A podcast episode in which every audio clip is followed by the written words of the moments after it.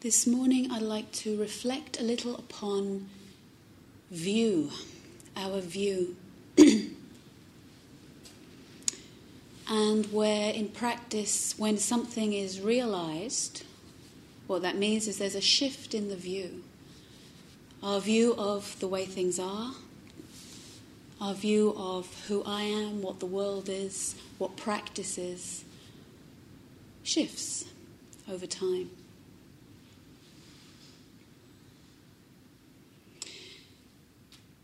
In one formulation in the teachings of the four great attachments, the Buddha outlines four great attachments. Two of them have to do with views. The attachment to our views and opinions. Ever had any of those? Right? And the attachment to the view of the separate sense of self. Right? They're two of the great attachments. And just for clarity, I'm sure you all you know this, but the Buddha is not saying we don't have views. He's actually saying there's some skillful views that will lead toward the end of suffering. And there are views that actually entangle us further.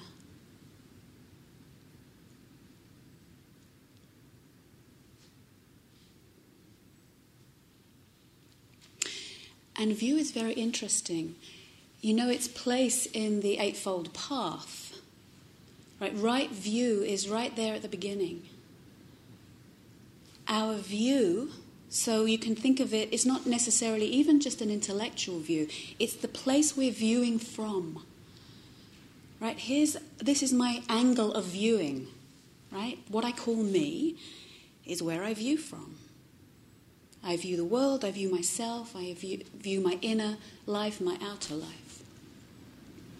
And dependent upon my view is my thought, right? So following view is thought or intention in the path. And following my thought about the way things are is my effort, right? From view to intention to effort in the path.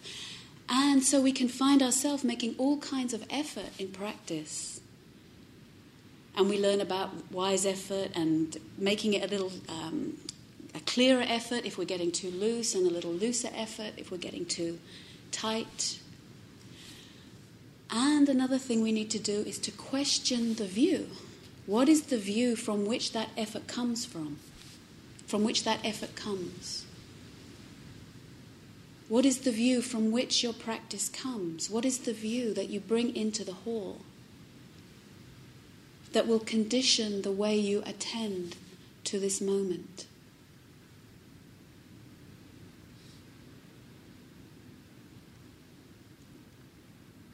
And because our view is so close, closer even than our thought, it's like it's so close to us where, how we view that we rarely question it.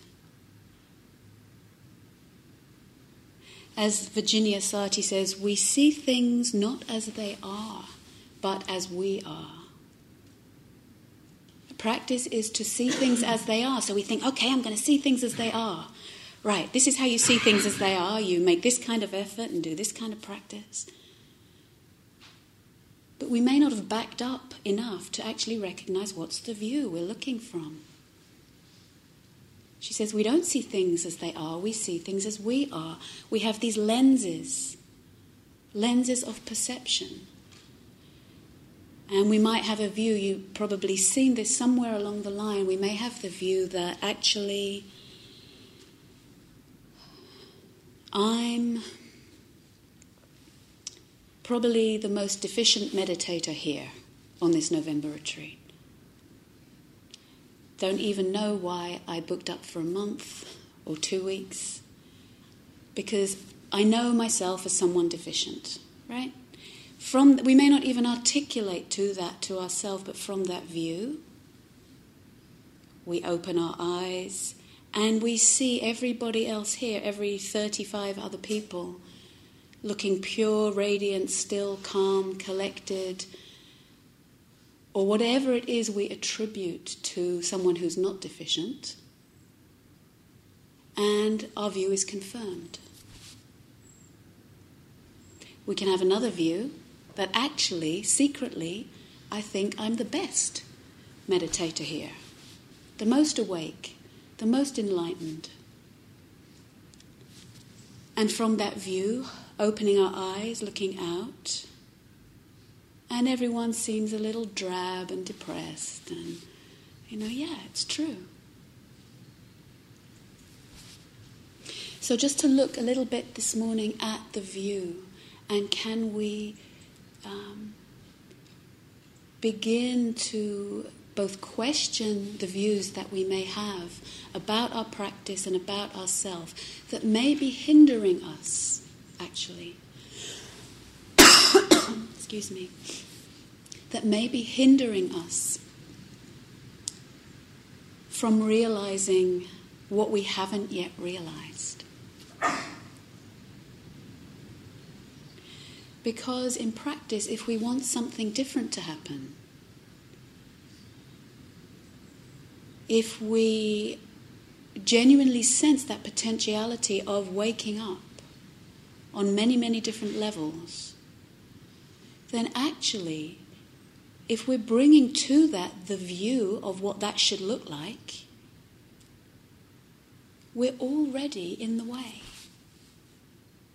even if we've had moments of genuine waking up on any level, if we're bringing that one into the present and trying to recreate that, trying to go through exactly the same doorway with that kind of effort, we may be missing something. For something new to happen, actually, we always, every time you've ever had an insight or realization, it's arisen because we've let go of assuming we know what should happen, what it should look like, my view of what should happen.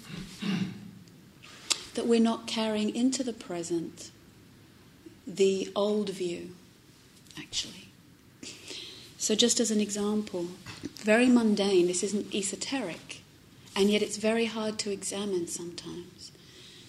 The other day, I was leading a group in my local town called Ashburton in the town hall, and we'd arranged to have a meal together after the Sunday morning group.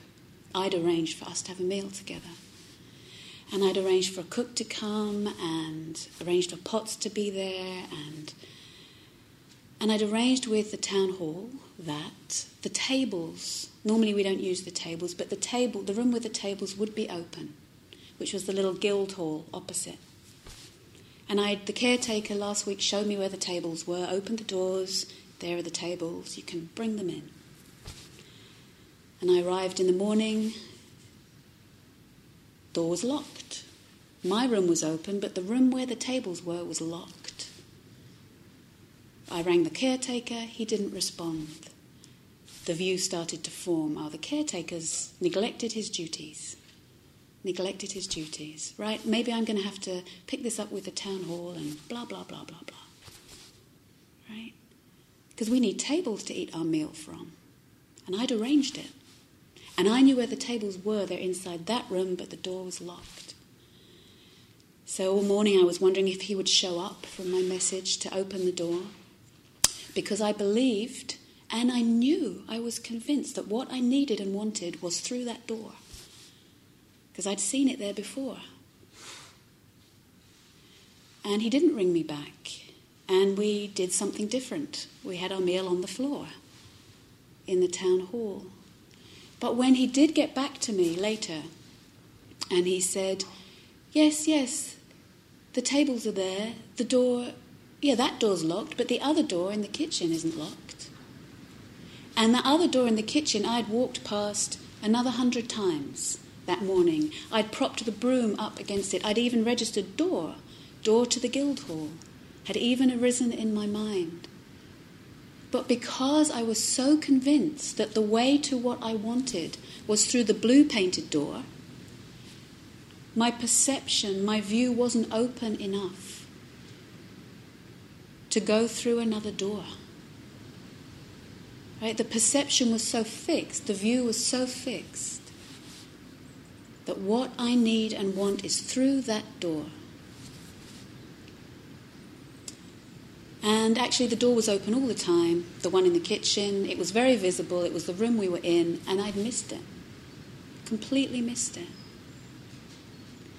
And so, all the views that were built on that, the caretaker neglecting his duties, it's completely mind made. Right? That what I need and want is only through that door. It's not true. And how much do you bring that view to practice, especially when you've got a history of practice, where each of you will have had moments of waking up at different levels, where we start to get convinced that what I need and want is through that door. If I just push a little bit harder, if I just be with this a little bit longer, if I just really push myself, or if I really, really don't do anything, that's when my insights come. And would we be willing to have the light of attention shine as much on the view as we get so fixated with the phenomenon themselves? We think they're what's in the way, don't you? don't we? Especially the difficult phenomena we think they're in the way of the view, that the view will be unobscured when they are out of the way. And not so often do we turn the light of attention back to ourselves and see what is the view which conditions the way I am attending to this moment. And is there something about the way I'm viewing this experience that is conditioning how it is showing up? that is conditioning my cycling around it again and again and again? What is the view I might be holding that I don't even yet hear articulated in my mind?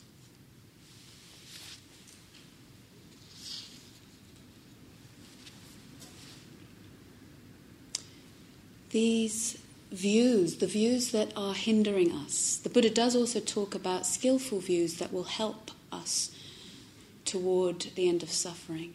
But in terms of the views that are unconscious, that are hindering our path,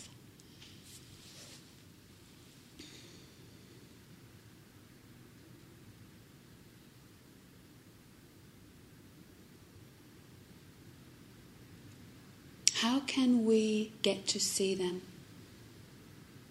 when they're closer to us even than our breath often? we can get to see them by keeping hanging out with ourselves. Sometimes we can get to see them when someone else helps shed light on them. Sometimes we see them when things just break apart. Our view of who I am and what the world is breaks apart. Some event happens, something shifts in the inner life, in the outer life, and suddenly the view is altered. Sometimes the views just break open and we start to see in a new way. And it, it can be very small things sometimes. One woman on Sunday, she remarked that, oh, I'm noticing now that my view through my eyes, my visual perception is actually shifted in view. Meaning, and she said, actually, I'm noticing all the objects in this room start to stand out more clearly. There's a bottle just being a bottle, there's a person just being a person. As we relax and settle back, because Dharma teaching is not a kind of reaching for something to happen, it's a settling back, a settling back and as we settle back, all the erroneous views, the views that have kept us in a very fixed way of perceiving, can start to be seen and recognized, and then we see that they're empty. They're not the whole truth.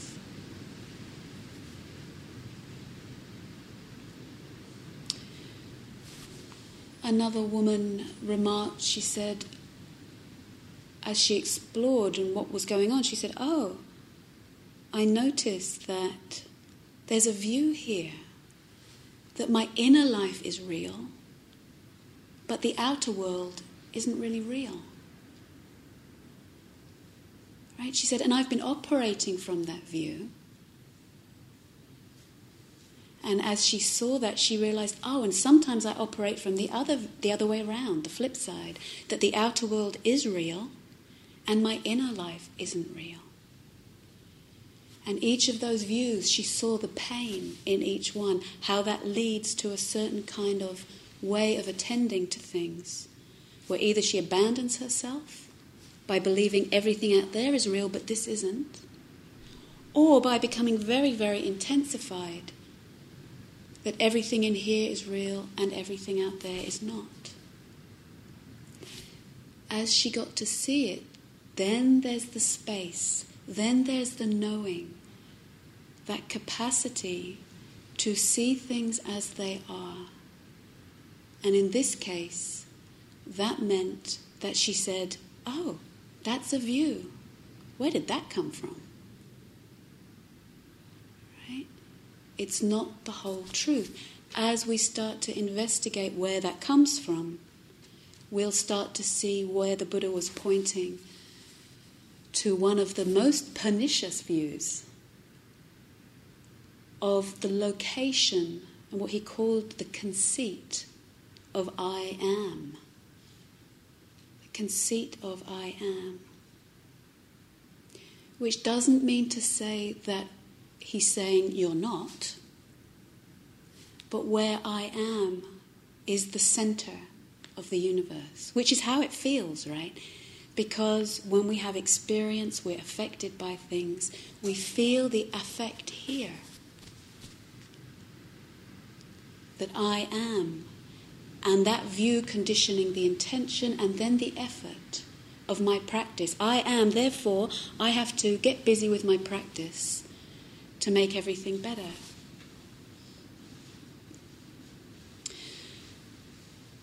In Dharma teachings, what is being pointed to is a, a paradigm shift in that view of the location of I am. And it's as radical, if not more radical, than in history where we've seen where views were held, something challenges that, and then there's a big opposition to that challenge. The classic example of Galileo, right? Which is, this, in a way, an outer version of the same thing. We are at the center. The earth is at the center, was the previous view. And we're kind of identified with that. It's our home. We're at the center. And his view, complete shift, which doesn't come from um, staying in that old view. For a new view to arise, we have to be willing for the unknown. The view shifted. No, no, we're not at the center. The sun is at the center. And did that go down well? Really not. With the authorities that were invested in the view that we are at the center, because when I'm at the center, it means that I can derive my meaning from there, my purpose from there, the whole church from there. And he was put under house arrest asked to recant. Your view is dangerous to us. We're not so, um, we don't so easily want to let go of our views, actually, even if we're told that they may be conditioning suffering. Because at least there's some security there, there's something familiar there.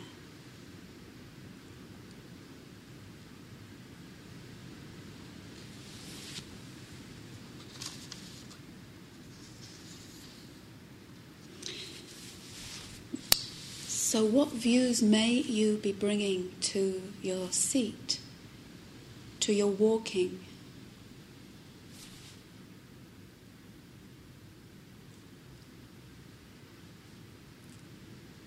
What views do you bring when you meet difficult content arising? In the heart mind or in the body?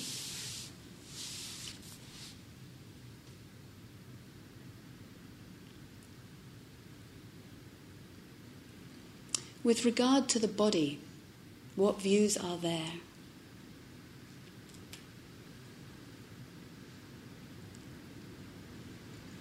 From the position of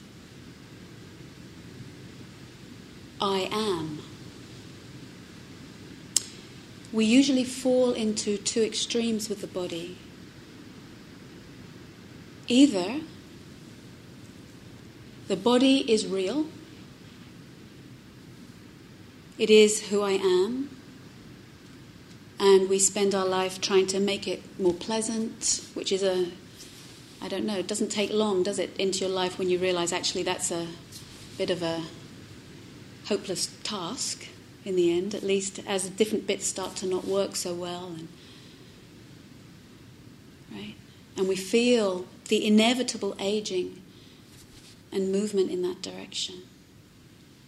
But we can have the view that the body is real and we try our best to kind of prop it up and keep it going, which is different than taking care of it. It's very different than being respectful and taking care.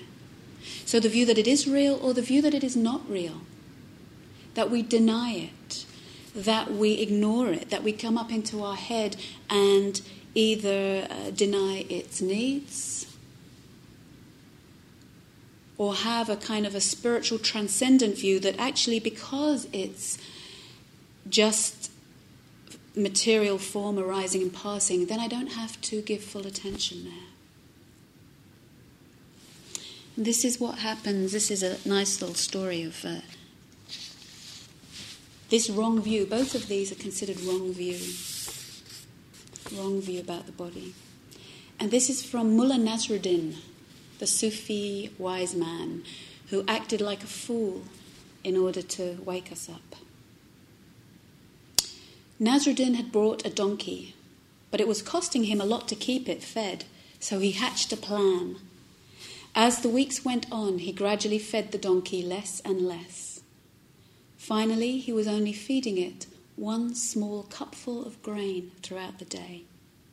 The plan seemed to be succeeding, and Nasruddin was saving a lot of money. Then, unfortunately, the donkey died.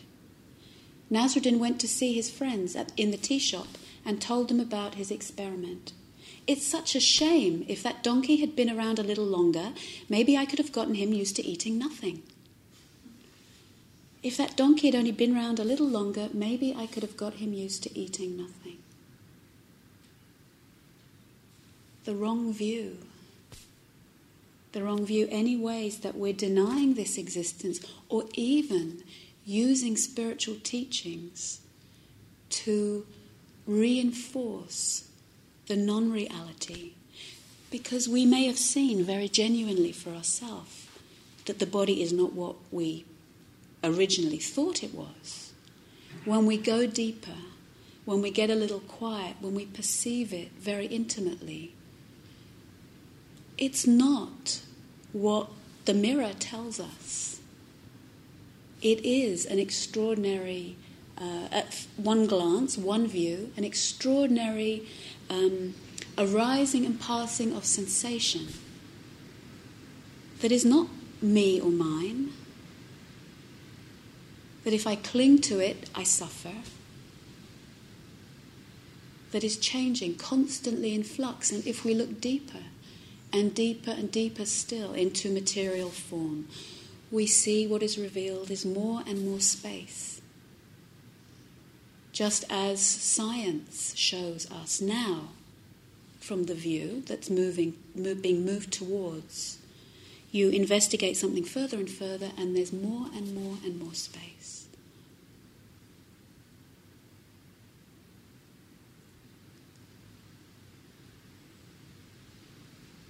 Or the view that the body is real. And then we spend all day looking in the mirror, lamenting at the aging. If we had taken our identity as being someone much younger, with that kind of body, with that kind of health.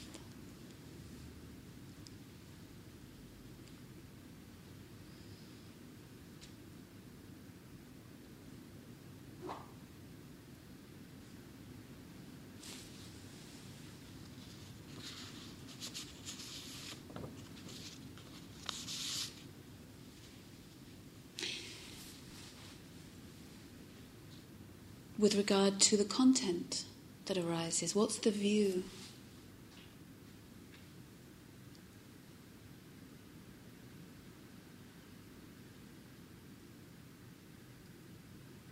And each of us may have different views here. Let's say with difficult content.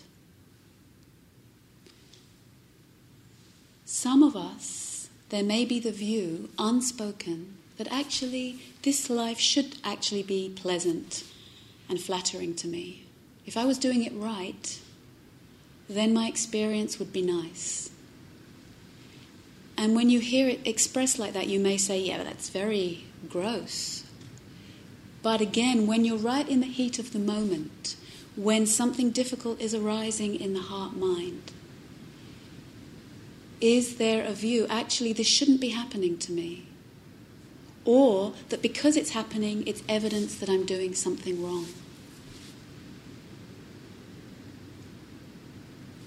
It's the wrong view. There's no contract we signed that actually this life should be flattering and pleasant to me.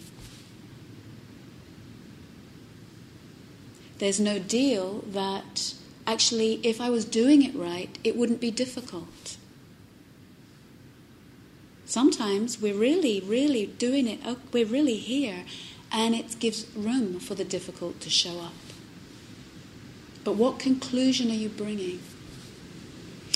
Others of us have the view oh, something difficult is arising. That's good. That means I'm getting somewhere. Right? There's no gain without pain. It's another view. It's another view. Or something difficult is arising, therefore I'm purifying my karma. Not necessarily. Not necessarily. In fact, the Buddha was very um, uh, pointed to a Jain monk who was doing austerity practice. And the Buddha asked again and again, What are you doing? And basically, the gist of it is, I'm purifying. There's more pain arising, and I'm purifying till I reach the end of the purification. And the Buddha says, Well, how far have you got? And he said, I don't know. And how much longer have you got? I don't know. And the Buddha was very pointed in him, saying, Not necessarily. Not necessarily. So if we're taking what is arising as evidence of how it's going, it may limit our way of really openly attending to what's here.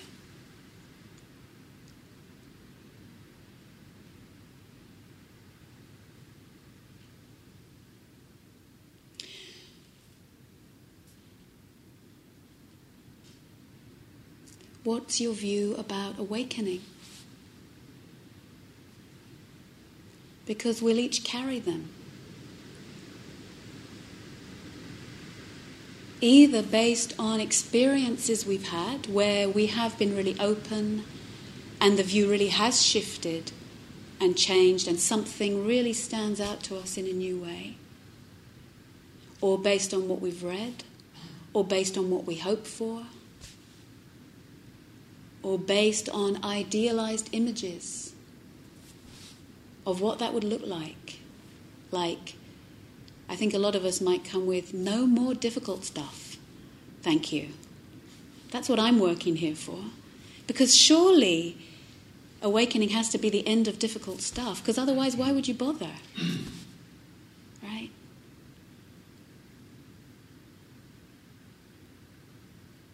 But then, if we hold that view, every time difficult stuff arises, oh, I'm not awake, right? Then time arises. How much longer? The view of time arises, self arises in time, and then, okay, I'm in for the long haul.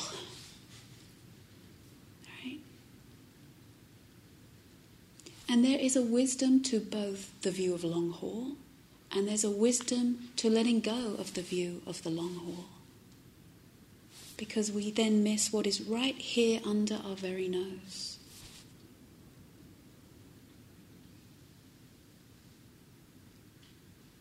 Or we have a view of awakening that it would mean, and I'd love to hear from all of you, what would it mean? You know, what would it look like? What is the ideal? Or the beacon from a past experience that we're carrying of, oh, that needs to happen again.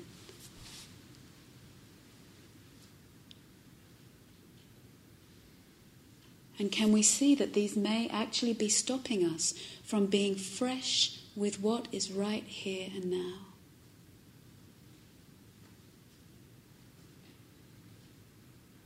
One of my teachers used to say, you know, sometimes many many people have had moments or experiences where they really have seen through the veils that occlude us and leave us feeling separate. Moments where we've really seen through that. And he would sometimes say, Better you'd never had that experience at all. Why? Because you're carrying it in with you, and everything else is being compared to that and you're missing what's under your nose.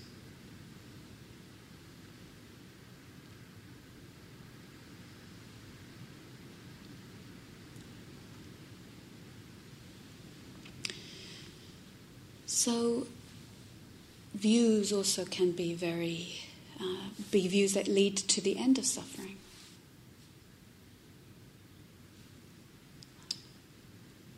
And the Buddha pointed out three wrong views and three right views. And we need to see where the, where the wrong view is operating to really let that be seen so that we can then see that it's not the whole story, it's a view.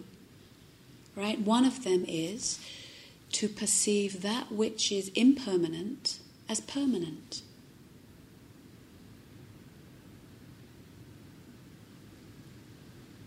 To perceive that which is impermanent as permanent. All of you in your intellect will be able to know that that is a wrong view.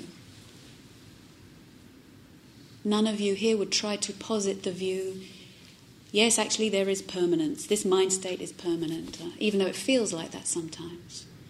All of you have been around the block long enough to know probably that, that you would agree with that. And yet, in the moment of being right here with my step as it touches the earth, my heart as it feels this, or the spaciousness or calm that I'm contacting, does the view arise? This is it. This is here to stay. Uh, how many of you have had a difficult mind state arise on this retreat and think that's it now? The fear arises oh my goodness, it's going to be like this for the next two weeks. I'm going to feel hopeless and helpless for the next two weeks. So, the right view is to really attend with the lens, it's a different kind of lens, to the perception of impermanence. Is if we stay steady with the phenomena, we see their nature.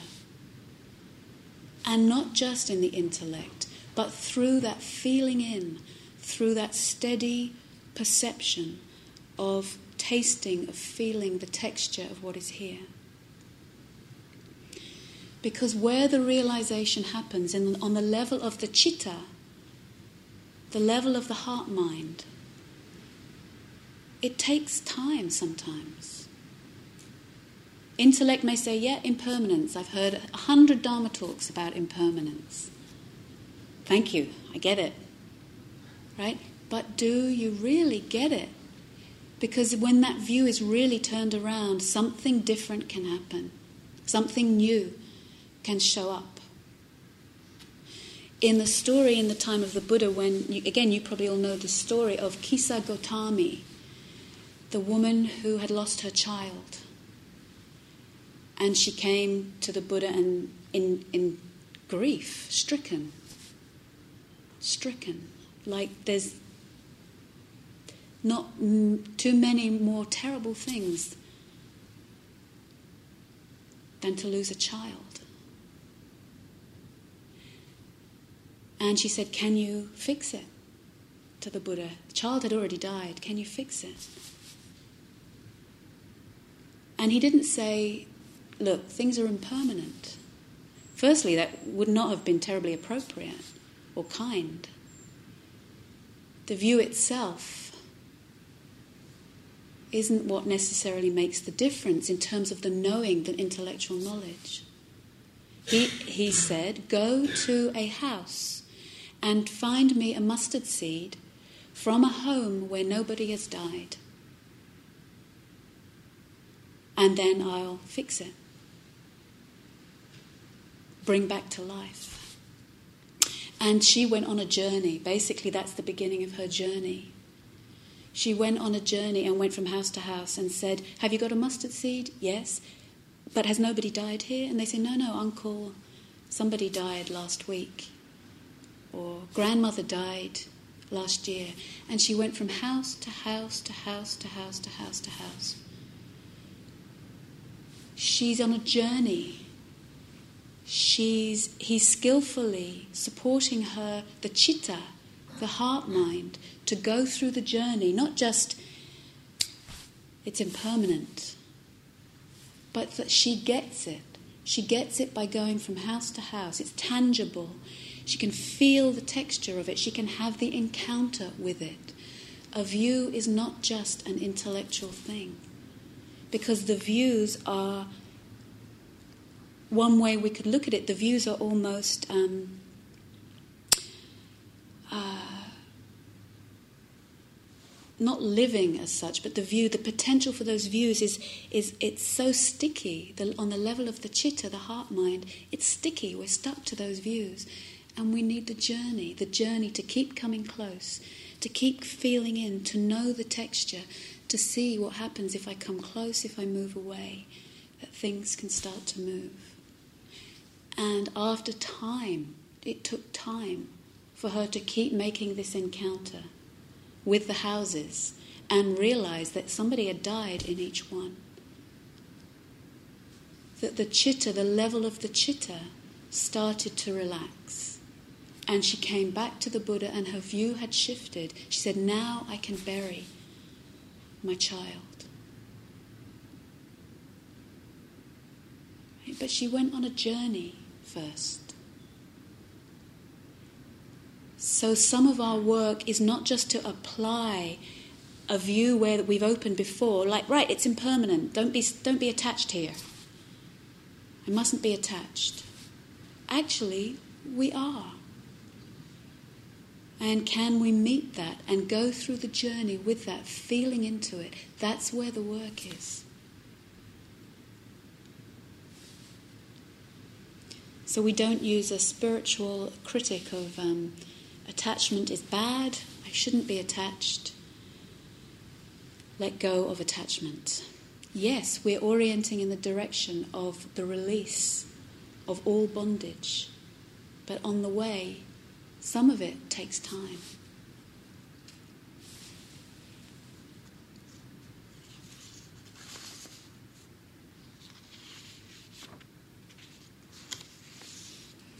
So, a couple of stories for you, just I think they're, they're good ways of illustrating view.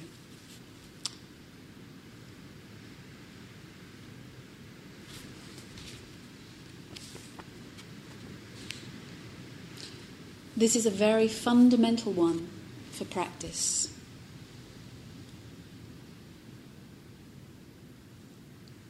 One day, Isa saw some people sitting miserably on a wall by the roadside. He asked, What is your affliction? They said, We have become like this through our fear of hell.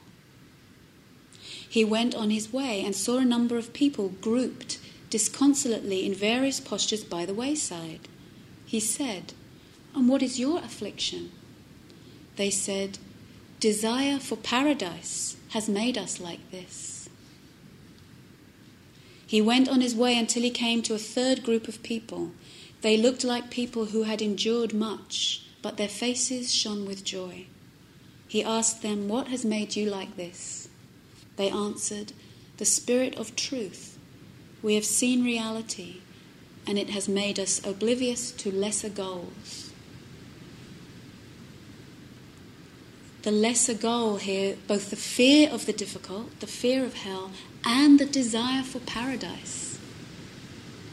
Right? Because desire for paradise keeps us in the samsara of hoping and hoping and hoping. And that view conditions us to try and then compare our experience, and we get tight and miserable. But dropping those views into the view of attending to what is true here and now.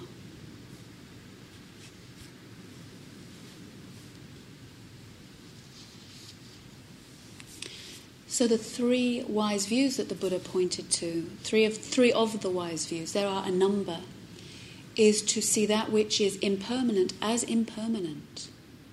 To really get it, not just in your head. To see that which is suffering as suffering in terms of unsatisfactoriness. We keep hoping we'll find the experience that's going to be satisfactory. But it can't deliver on that level of home. It can't deliver because any experience is subject to the same change. Right?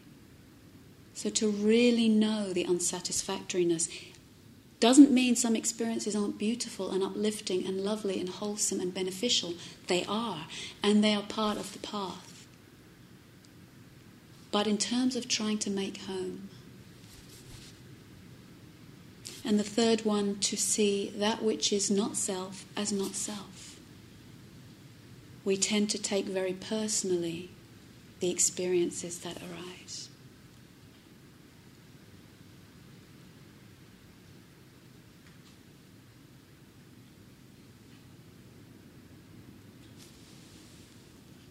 Okay, so two stories and then we'll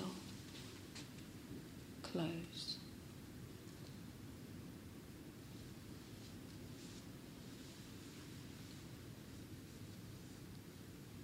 Yeah, maybe this one first. How the view conditions the journey. It seems that once there was a woman from heaven walking on the face of the earth. She was walking along when she came across a yogi standing by the roadside. The yogi had meditated for 30 years with such austerity that birds had built a nest in his hair and his right arm was encased in a beehive. Right? Practice austerity practices, and there are such practices in the Indian tradition of great austerity where people will undertake uh, incredible practices for a very long time, like having the arm raised. Right? So his right arm was encased in a beehive, it had been there so long. The yogi sensed the presence of the woman from heaven, and he came out of his meditation and he said, O oh, woman from heaven, please inquire for me, how long before my liberation from this vale of tears? The woman from heaven agreed to do this. And the yogi went back to his meditation. The woman walked on and found a young man dancing under a banyan tree. She inquired of the young man, Tell me, sir, what are you dancing for? I am dancing for my liberation, the young man replied. When you return to heaven, could you please ask how long before my liberation? The woman from heaven agreed to do this. Some years later, the woman from heaven returned to the face of the earth and she went to discharge her duties. First, she went to the old yogi and she said, I had, that's the guy with the uh, arm, I have inquired in heaven, and you will be liberated in seven incarnations. The old yogi, with the bird's nest in his hair and the beehive still on his arm, he moaned loudly and he said, Oh, so long! How can I endure for seven more incarnations? The woman from heaven said, This is the voice from heaven. And then she walked on, Next, she came across the young man, and he was still dancing under the banyan tree. The dancing man spotted the woman And without losing a step, he asked, How long? The woman from heaven said, I have inquired of heaven, and you will be liberated in as many incarnations as this banyan tree has leaves. Have you ever seen a banyan tree? They got a lot of leaves, right? So it's going to take as many incarnations as those leaves. And the young man yelped with joy and said, What, so soon? At that instant, a voice was heard from heaven saying, Young man, your liberation is this instant.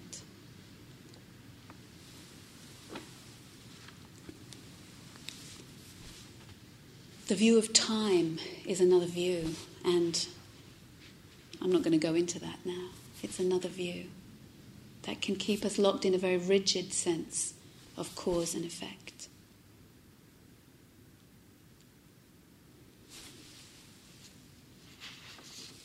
There is cause and effect. This was one of the right views that the Buddha spoke about. There is cause and there is effect.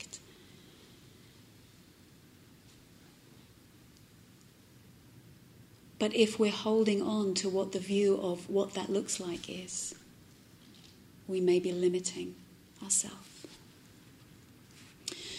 So finally, um, when the Buddha was pointing to the awakened mind,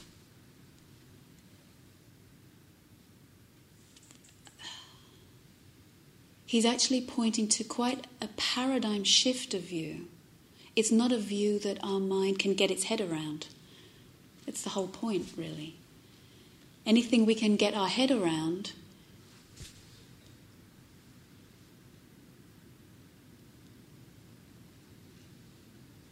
is inevitably limited, actually, by the concepts of what our head is getting themselves around. He's pointing to a paradigm shift out of the view of anything that our mind can conceive, right? And yet it can be known. And this story is not a story of awakening. There'll be more about awakening over the days. But this is a story of, the, of a shift in view, where it's not the view that we're looking for. It's a story of a Taoist master. So, the story of a Taoist master living alone in his small hut in the woods. And stories circulated into the, in the nearby town as to this man's unusual behavior. So it's in China. So a Confucian delegation was sent out to go and check him out to see if he was in order. As they came to knock on the door, the leader of the delegation saw through the window that the Taoist master was sitting alone, cross legged on the floor, with no pants on. Horrified, he didn't wait to knock. He barged in and he exclaimed, What's going on here? This is a disgrace. What I want to know is what are you doing sitting in this hut with no pants on? The Taoist master looked up serenely and he replied, Who says that this is so? In fact, from where I'm sitting, the whole world is my hut. This hut is my pants. And what I want to know is what are you doing in my pants?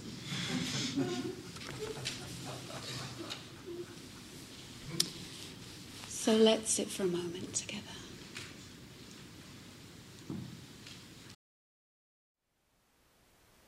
Thank you for listening. To learn how you can support the teachers and Dharma Seed, please visit dharmaseed.org slash donate.